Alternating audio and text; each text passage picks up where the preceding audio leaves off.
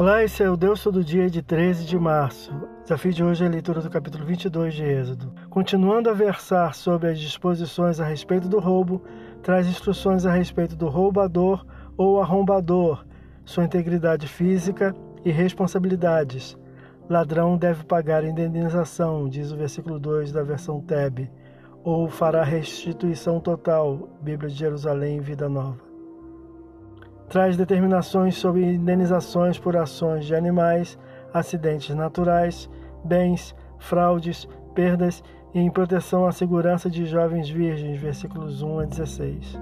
Instrui também a observância de ordenanças a respeito de feitiçaria, bestialidade e idolatria, versículos 17 a 19. As leis visam amparar desvalidos como estrangeiros, órfãos, viúvas, necessitados e endividados, versículos 20 a 26 protege a santidade de Deus, a honra dos líderes e a produção agrícola, e sublinha a propriedade exclusiva dos primogênitos e visa resguardar a santidade dos indivíduos, versículo 27 a 30.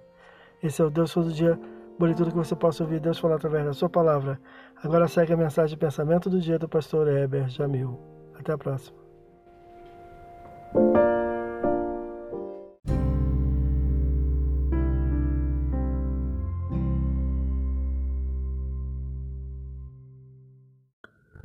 Pensamento do dia.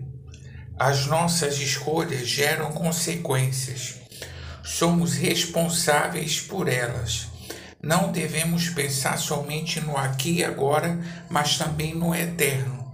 A vontade do Senhor deve ser buscada. Afinal, quem crê em Jesus tem o Espírito Santo guiando pela palavra de Deus.